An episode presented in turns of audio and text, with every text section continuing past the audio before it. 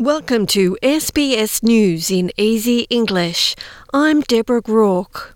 A family who was forced out of their Queensland home four years ago and put into immigration detention are going home today.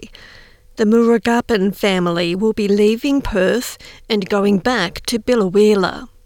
They will be home in time to celebrate their daughter Thani's fifth birthday on the 12th of June. The family wants to spend a few days settling back in before making a public appearance on Friday. Australia's Prime Minister and the leader of Indonesia have held their first meeting in Jakarta. Anthony Albanese is there to talk about trade, climate change, and postgraduate scholarships for Indonesian students. He says he wants to make the relationship Australia has with Indonesia even better. Indonesia is on track to be one of the world's five largest economies.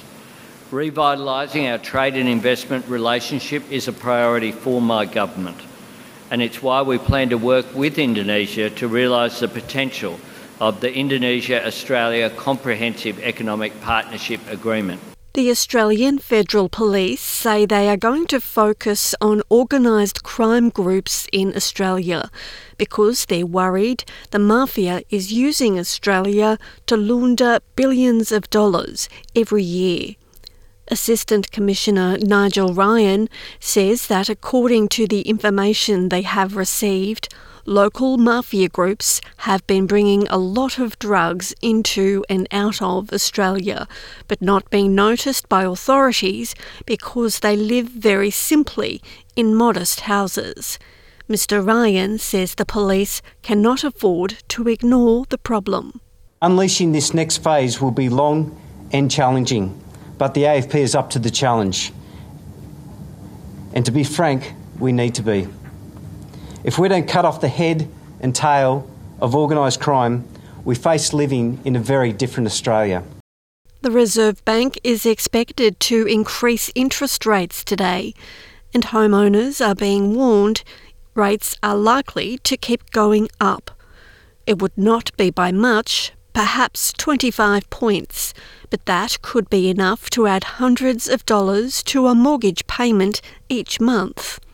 Analyst Tony Sycamore says the Reserve Bank is likely to do what other banks around the world have done. We are in an inflationary environment and we're also in an environment of aggressive central bank rate hikes. BOC, RBNZ, Federal Reserve. The RBA, I think, will probably toe the line in that respect as well. In the United States, politicians in the Democratic Party are trying to introduce laws on gun control.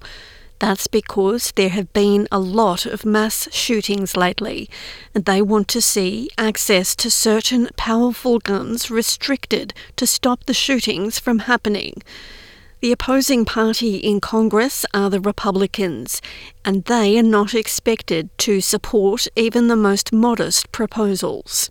But Senator Chris Murphy says they have to at least try. We are in very real discussions right now to try to craft a bill that will make a difference. And the only way that we are going to get that across the finish line is for all of you to be persistent. For every single one of you that's here today to go home and recruit a couple more of your friends to be part of this cause. The leader of the Labour Party in England says he is angry about the result of a confidence vote against British Prime Minister Boris Johnson. Mr Johnson got enough votes from his own party to remain in office. But Labor Party leader Keir Starmer says Conservative MPs have gone against what the public wants.